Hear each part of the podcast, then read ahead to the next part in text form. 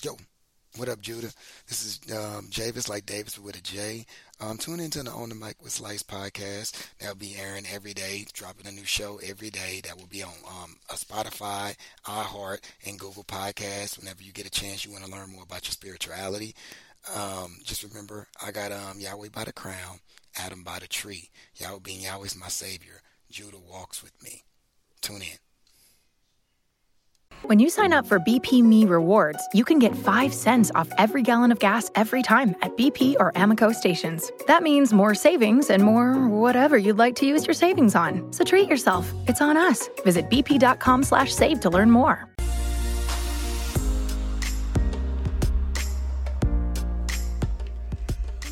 And welcome back to the Zone, everyone. My name is Rob McConnell. We're coming to you from our broadcast center and studios in Hamilton, Ontario, Canada. If you'd like to check out the programming we have available for you 24 7, 365 on the Zone Broadcast Network, visit www.xzbn.net. And for the programming available on the Zone TV channel, exclusively on Simul TV, visit www.simultv.com. Exonation, my guest this hour is Keven McQueen. And uh, Keven was born in Richmond, Kentucky. He has a Bachelor of Arts in English and a Master of Arts in English from uh, Eastern Kentucky University. He is an instructor in the Department of English and Theater at EKU and the author of several books covering such topics as history, biography, historical true crime, natural disasters, folklore, and ghost lore. Now, in his spare time, he is perfecting his vocal impersonation of the cartoon character Droopy. And joining me now from Kentucky is Keven McQueen, and Keven's website is kevenmcqueenstories.com. And Keven, welcome to the X Zone. Hi, thank you for having me on. All right, I have to ask you. Let let's hear you do Droopy. All right, um, I will address your audience. All right. Hello, all you happy people. How are you doing tonight? Very well, I hope. That is fantastic. oh, it took years of self-denial to perfect that one. My gosh, that that's a first for the show. Somebody doing Droopy. Wow. Uh, tell me a little bit about yourself and, and what was it that brought you into the uh, the area of folklore and ghost lore?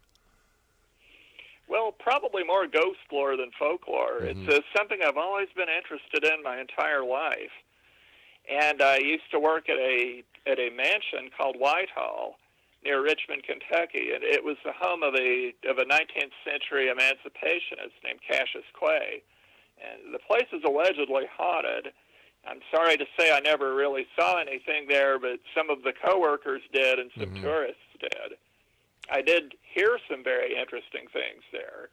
I'd had an interest in ghosts and ghost stories long before that, but I thought um, I would write a biography of them since there hadn't been a new one in a long time.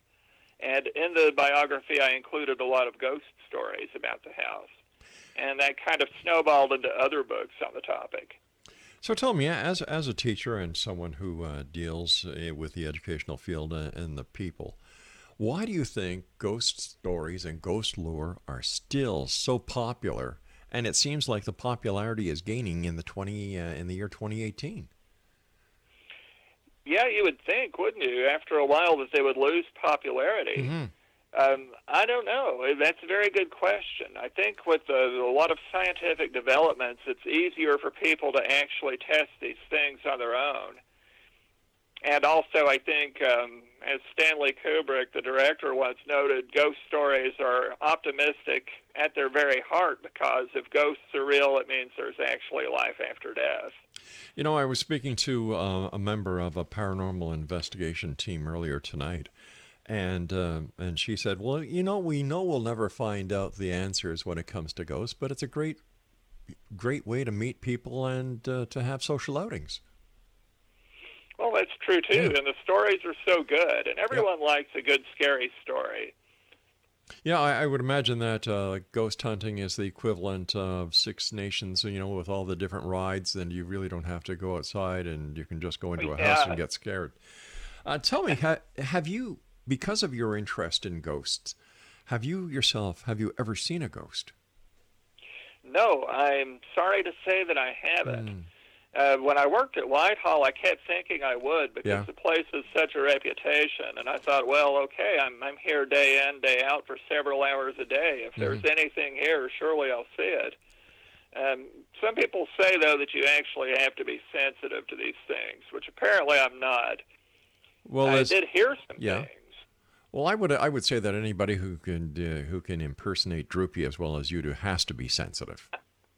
Well, I hope so. Maybe I'm just not in the right place at the right time. You know, I've been doing this show for going on. Tw- uh, we're in our 29th year now, and I have gone on ghost walks right across Canada, the United States, throughout the Caribbean, and other places, and I have yet to see a ghost. I have yet to see a UFO. I have yet to see a Bigfoot. I have yet to see uh, any any aspect of the paranormal. And people say, "Well, Rob, why do you keep doing your show then?" It's because I want to believe, but I want to see it for myself before I say I believe. Well, I, I think so too. I think so too. That's a very good attitude to have about it.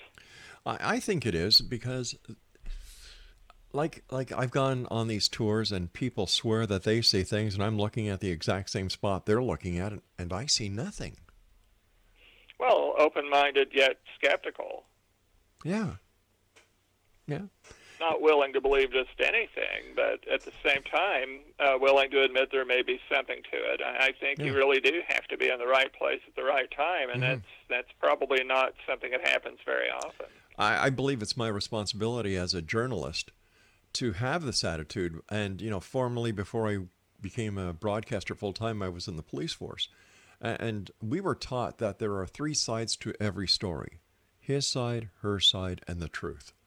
And that's the attitude that I brought over to my broadcasting journalistic approach when I do things. I want to hear all the sides of the story and let our listener make up their own mind on what they want to believe or what they want to push aside. All I can do is present as many facts as I can to the listener.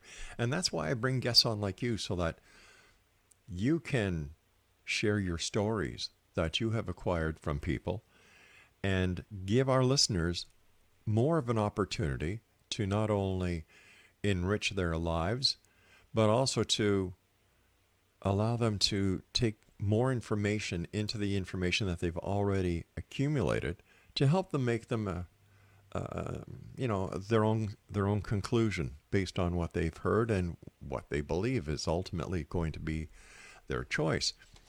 But when you're doing research for your books, how do you go about uh, you know researching stories on, on ghosts or, or folklore? Most of them actually come from old newspapers. Mm-hmm. So there's a little bit of folklore there, but mostly it's from newspapers and in in a way is documented. Right. Now that doesn't mean all the old newspapers are perfectly accurate, and you always have to take a little uh, consideration there that they may not be accurate. But um, you get all these stories, and accumulated, they become, I think, kind of convincing. Yes. It's uh, very seldom I actually speak with a person about a ghost story. I do have one book called The Kentucky Book of the Dead with a chapter about a haunted house in Richmond where I actually spoke with people who lived in the house. It's uh, Mhm. one of the few times I've ever interviewed somebody.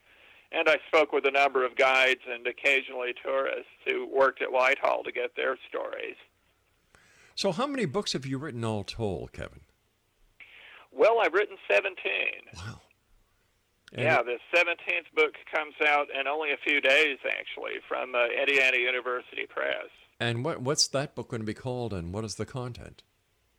It's called New England Nightmares. Ooh, I'm uh, doing a series of books that I call the American Gothic series. right. And each book covers a different region, and they're full of uh, true ghost stories, but also stories about historical true crime and grave robberies and uh, monsters and weird lights in the sky and things of that nature. So um, last year, the Midwestern book, Horror in the Heartland, came out, and also a book called Creepy California, because it, it really needed its own book. There were so many stories. Um, Gothic and Strange Mhm. True Tales of the South came out three years ago from Pelican Publishing. And um, I've signed the contract for the book of Western stories, which should be from Indiana University next year. So you are one busy dude. Uh, I, I keep pretty busy. Uh, take all the books together, there are really hundreds and hundreds of stories in them, and uh, that's not counting other books that are mm-hmm. strictly about Kentucky or strictly about Indiana. Well, you and I have to take our first break, Keven. Please stand by, and we'll come back and let's start talking about some of the ghost stories that you have in your books. Exonation, our guest this hour is Keven McQueen. And uh, one of his books that uh, we talked about uh, this segment is Gothic and Strange True Tales of the South. Now, for more information on Keven, if you'd like to find out where you can buy his books, you know, Christmas is coming. I know, I know, I know. It's all, we're just getting to September, Rob. Well, you know what? Halloween candy is and all the decorations for Halloween are out. It's just a matter of time before they hit Christmas. So why shouldn't you, the members of the Exo Nation, get a jumpstart on Christmas as well. Visit Keven's website, kevenmcqueenstories.com, and that's K E V E N McQueenstories.com. And Keven and I will be back on the other side of this break as we continue here in the X Zone from our broadcast center and studios in Hamilton, Ontario, Canada. I am Rob McConnell. Don't go away. Keven McQueen is my special guest this hour. Exonation, www.kevenmcqueenstories.com. And Keven is K E V E N, and then McQueenstories.com. Uh, Keven, what is your favorite all time ghost story that you wrote about? Well, I think probably the one I mentioned a little earlier from Kentucky Book mm-hmm. of the Dead um, about a place in Richmond is one of the scarier ones usually when I do a ghost story, a true ghost story, there, there's just something about it I can't help but see the absurd humor of it, and most of them actually come out kind of funny or tongue in cheek, but that one's actually a little creepy. Can you share it with us? Well, the basic story um, a man who lived there, he was an attorney mm-hmm. back in the 1980s. His wife was a druggist, and it was a very large, really nice old historical house in Richmond, Kentucky uh, he saw uh, the ghost of a woman standing next to his bed. Only I think it was three nights after he moved in, and uh, her description is just beyond belief. She's really frightening looking, had a very deep, mannish, hoarse voice. And most of what she said was uh, indecipherable, but he said she said something about attending a funeral. Now, what makes this a really interesting story to me is that a few weeks later, a few months later, I, I don't remember exactly the details, he was exploring in the attic and he found a painting. And it was a painting of the woman. Wow. And I actually got a picture of the painting, and there's a there. It's the uh, the picture is reproduced in the book, so I think that's interesting. Earlier, we were talking about uh, people tell ghost stories, and you have to be a little skeptical mm-hmm. and also a little believing too, perhaps. Uh, some stories are more believable than others. And I found this story especially believable because he saw the ghost before he found the painting. Now, if he'd found the painting first and then he saw the ghost, you could just say, well, he saw a painting of this really frightening looking woman and it got in his subconscious and he dreamed it. Right. But no, it was actually the reverse. In fact, his wife told me that he told her about the ghost before he found the painting.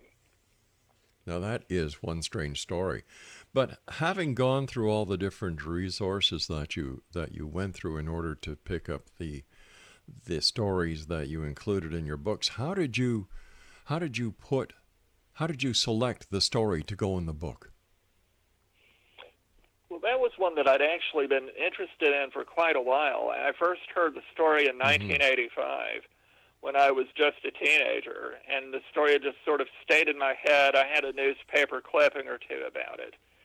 And then uh, years later, when I wrote the book, I thought, you know, that would be a great story to put in. And I managed to contact the man and his wife, and they were happy to talk about it. And by that point, they'd moved out of the house. Right. But they also had a lot of stories by then that were not in the newspaper over the ensuing 30 years or so. But going through the newspaper clippings and uh, r- doing research and resource searching for your for your book, how do you how do you decide what is going to make the book and what is not going to? Well, some stories are just better and more believable than others. Mm-hmm. And some of them are actually more well documented. Sometimes uh, I will look up names in the census to see if the people actually existed. And if they do, I think that's that's pretty good evidence because most people, especially back in the 19th century, aren't going to have their names put in the newspaper that they've seen a ghost unless they really were convinced that they had. Because there was more of a stigma, I think, about it back then. What what is what what in your opinion has changed to uh, in society to make it much more easy to talk about uh, ghost hauntings, things that go bump in the night, extraterrestrials, Bigfoot, and so on? I think people are just perhaps more open minded, more accepting of opposing beliefs, perhaps, mm-hmm. than they used to be. It's uh, not just ghosts and paranormal, but, but pretty much across the board.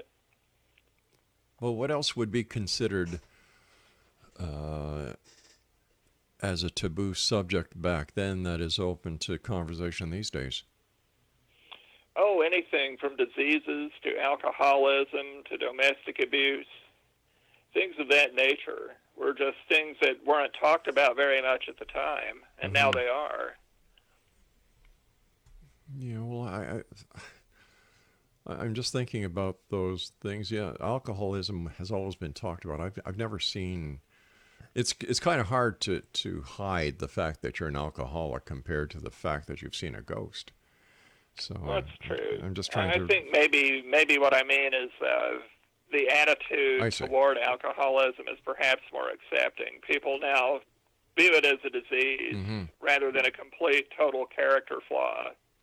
Gotcha, gotcha. Some of the other uh, books that you've written about are natural disasters, uh, historical true crime, and uh, you know, I, am a, I'm a crime buff. What kind of historical crimes have you written about in your books? Well, I try to write about crimes that are not really that famous. Mm-hmm. For example, there have been so many books about Lizzie Borden or Jack the Ripper, oh, yeah. and I will refer to them here and there in the stories, but mm-hmm. uh, I, I try to avoid things that have been written about too much. So, what kind of crimes have you written about? Oh, all kinds of. Oh, let me see so many of them. Uh, in fact, I'm working on one now that's all Midwestern mm-hmm. Murders from uh, Midwestern states. Um, I've done one on Indiana. Actually, I've done three, I think, on Indiana murders, and one on uh, Louisville, Kentucky murders. Is there one part of the United States that has more um, true crime cases than other parts of the United States. So, for example, I would imagine that there's a lot more in the state of New York compared to the state of Arizona just because of the number of population in each state. Is this what would would bring forth a, a story that you would be interested in, or is it just the uniqueness, the rareness, the the characters that are involved in the story? Well, it is characters involved, personalities, mm-hmm. um, level of punishment, if at all. Um, atrocity of the crime, how well planned it was, uh, factors of that nature, uh, strangeness of methods. There's a lot to consider. Um, just as with some ghost stories are more convincing than others, some true crime stories are more interesting than others. So oh, you were asking about populations. Uh, I don't really yeah. think any areas of the nation would be more open to crime than others. I do think you're right that in places with a heavy population, right. you could expect more crimes. But in a place like Arizona, the law was not very well carried out or fulfilled, so people seem to get away with it more. So I guess in those areas they truly did get away with murder. Yeah, it's uh, it's one of the running. I wouldn't call it a joke exactly, mm. but a running theme through several of my crimes is how, or several of my books, is how easily women got away with murder back in the old days. Times certainly have changed. Yeah, it really has. Uh, there were all male juries, but they were so squeamish about mm-hmm. convicting women that they generally let them off with a with a slap on the wrist, and maybe not even that much. That that is, you know, in today's society, women are demanding equal rights, and uh, uh, I agree that they should have them. You know, you work this, you do the same job, you should get the same pay. And I look at, I look throughout history, and some of the greatest countries in the world have been led by women. So you know, I I can understand that, but I certainly don't agree with the the attitude that just because the person is a woman, they should not get the same sentence or the same treatment in a court of law than a man would. I think so too. It's it's an interesting thing, and you don't really hear very much about it. Yeah. What's your favorite type of book to write? Oh, anything dealing with history, and uh, of course the. Yo, what up, Judah? This is um, Javis, like Davis, but with a J. Um, tune into the On the Mic with Slice podcast. That'll be airing every day, dropping a new show every day. That will be on um, a Spotify, iHeart, and Google Podcasts. Whenever you get a chance, you want to learn more about your spirituality. Um, just remember, I got um, Yahweh by the crown, Adam by the tree. Yahweh being Yahweh's my savior. Judah walks with me. Tune in. When you sign up for BP Me Rewards, you can get 5 cents off every gallon of gas every time at BP or Amoco stations. That means more savings and more whatever you'd like to use your savings on. So treat yourself. It's on us. Visit bp.com slash save to learn more. Love getting prices that are lower than low on food that's fresher than fresh? Then shop at Kroger. We give you more ways to save on the fresh you love with tools like the Kroger app, where you can find personalized coupons on top of weekly sales, giving you prices that are lower than the everyday low. Kroger, fresh for everyone. Get more ways to save at the buy five or more, save $1 each sale. Just buy five or more participating items and save a dollar each with card. Kroger, fresh for everyone paranormal, and I've always mm-hmm. said if you can combine history with the paranormal, then you really do have something good. I think they're called ghost walks and ghost tours. Yeah, it's amazing how often a true crime story actually will have a ghost angle. Really? Often, you know, the uh, ghosts of victims will be seen in the places where they were killed, and sometimes the ghosts of mm-hmm. murderers too. Oh, well, yes, and uh, and uh, that is that is uh, that is very well known throughout the United Kingdom in the old castles where a lot of things have you know have gone wrong and people have died. Uh, the Tower of London is haunted, and you know like that's a that's a very good point. But something that that I uh, that I've noticed a lot is that you never see or hear of people who have seen ghosts or apparitions back a certain time like you won't have the apparitions of, uh, for example, um, nobody's seen an apparition of a Neanderthal man, and I, I can't understand why. If the if the logic behind ghosts and hauntings is such that you know the spirits never, you know, some spirits choose to stay, other spirits choose to go, and there there are many explanations for why places are haunted, and yet nobody has seen a um, a ghost of a Neanderthal. And that just baffles know, me. that's true. Yeah. All right, you and I have to take our break for the news. Please stand by. Zone Nation, our guest this hour is Keven McQueen. His website is kevenmcqueenstories.com, and we'll be back on the other side of this break. Don't go away.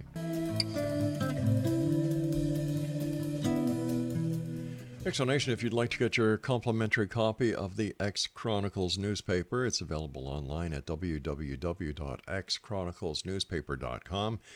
And if you're someone who would like to have a hard copy in your hands, the X Chronicles newspaper is available in paperback form, 11 by, let me see, 11 by 8.5, full color, all 92 pages of it, and it's available at Amazon.com. Our guest this hour is Keven McQueen. His website is kevenmcqueenstories.com.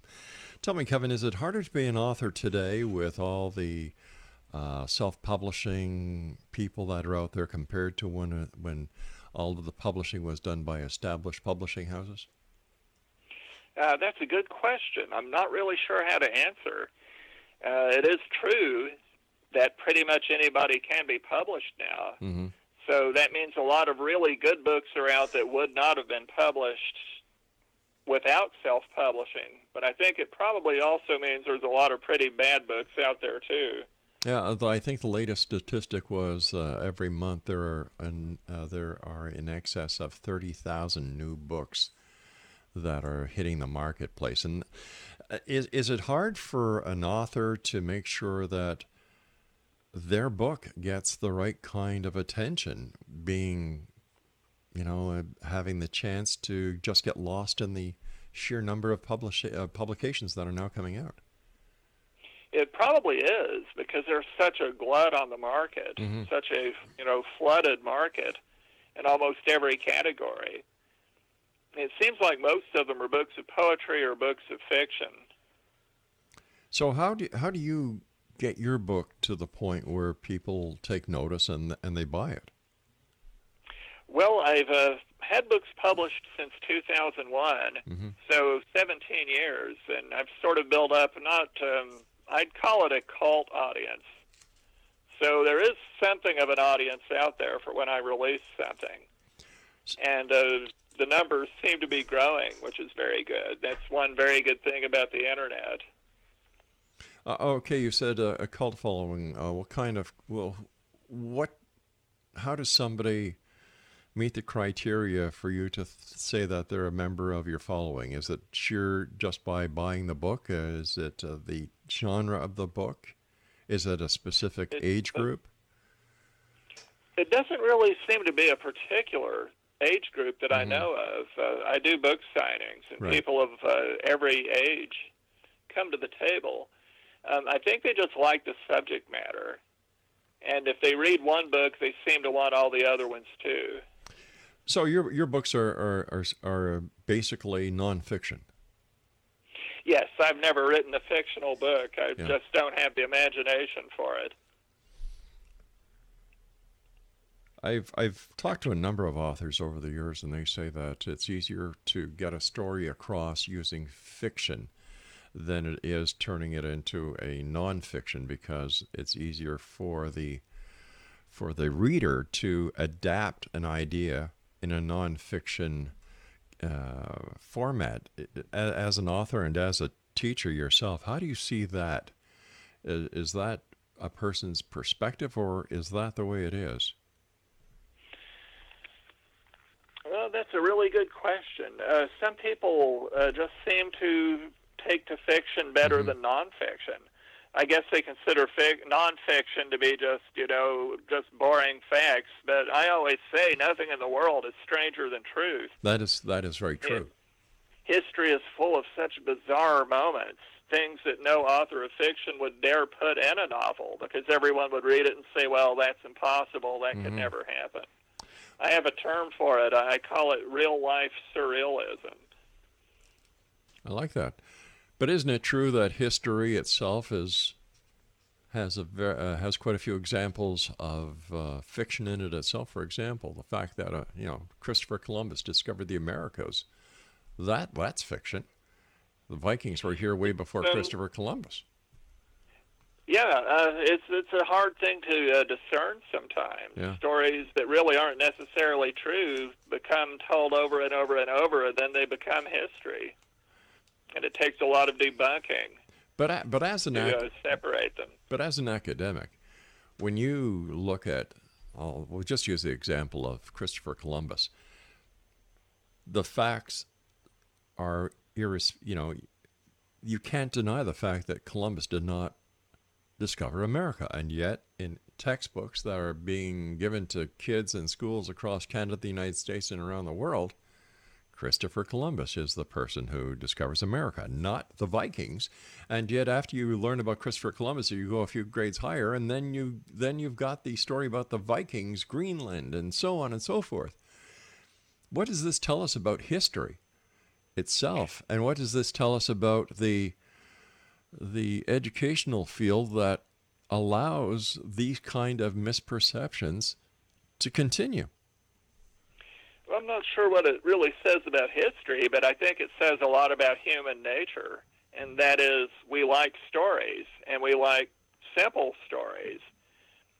And it's a lot simpler just to say Columbus discovered America than to clutter up the narrative with all of these facts that don't really fit.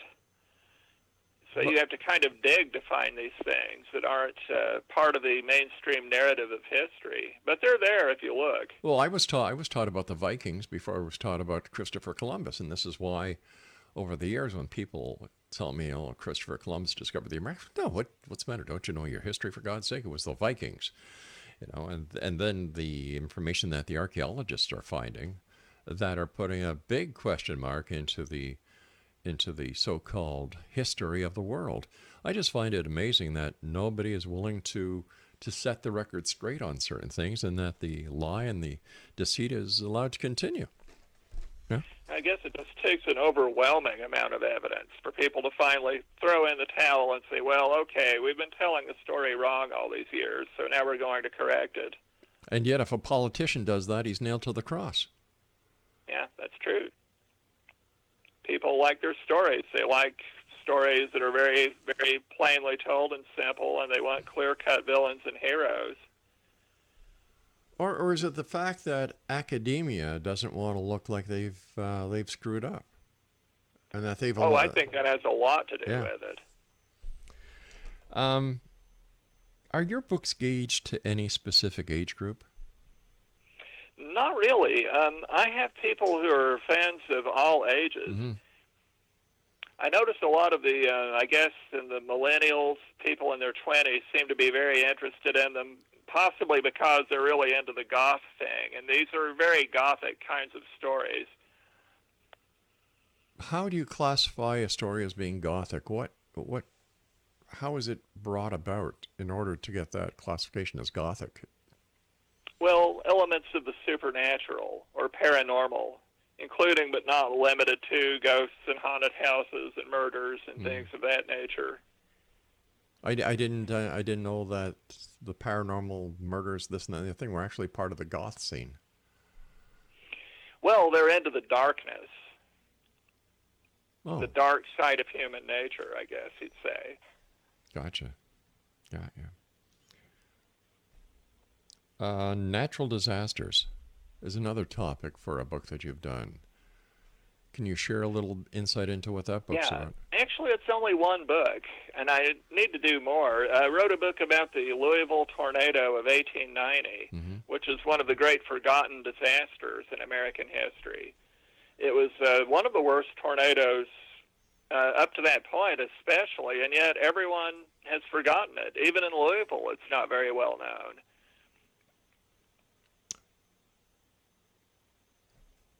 So, what other stories are included in that in that one book when it comes to natural disasters? Can you share a couple of uh, titles with us, or a couple of chapters? Oh, that that's uh, the that book only contains the story. Of, well, I, I, guess it actually contains stories of other Kentucky tornadoes as well before 1890, but that's the main focus of the story. I'm thinking of doing one on the 1974 tornado outbreak that went over a large part of America. Hmm. Yeah, I remember those. Uh, there, there were quite a few tornadoes that year, and uh, how about any? Uh, uh is there anything about floods? Is there anything about uh, severe uh, lightning storms, or, or is it just the the, the tornadoes?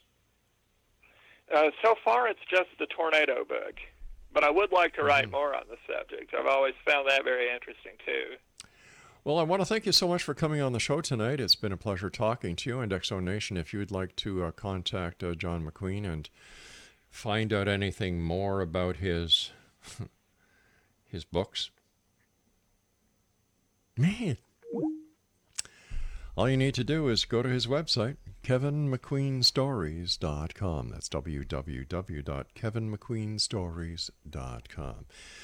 And if you're saying, Rob, that wasn't four segments, that was only three. You know what, Zone Nation?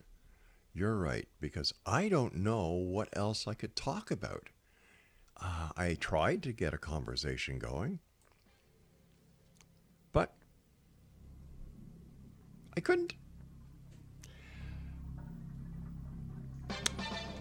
I don't know what else to say, Zone Nation, except I'll be back on the other side of this break as we continue here in our studios in Hamilton, Ontario, Canada. as we continue to investigate the world of the paranormal, the science of parapsychology, and uh, listen to teachers do their impersonation of Droopy. It's a fitting, it's a very fitting imitation for the for the gentleman, I must say. I'm Rob McConnell. I'll be back. Don't go away. Yo, what up, Judah? This is um, Javis, like Davis with a J. Um, tune into the On the Mic with Slice podcast. That'll be airing every day, dropping a new show every day. That will be on um, a Spotify, iHeart, and Google Podcasts. Whenever you get a chance, you want to learn more about your spirituality.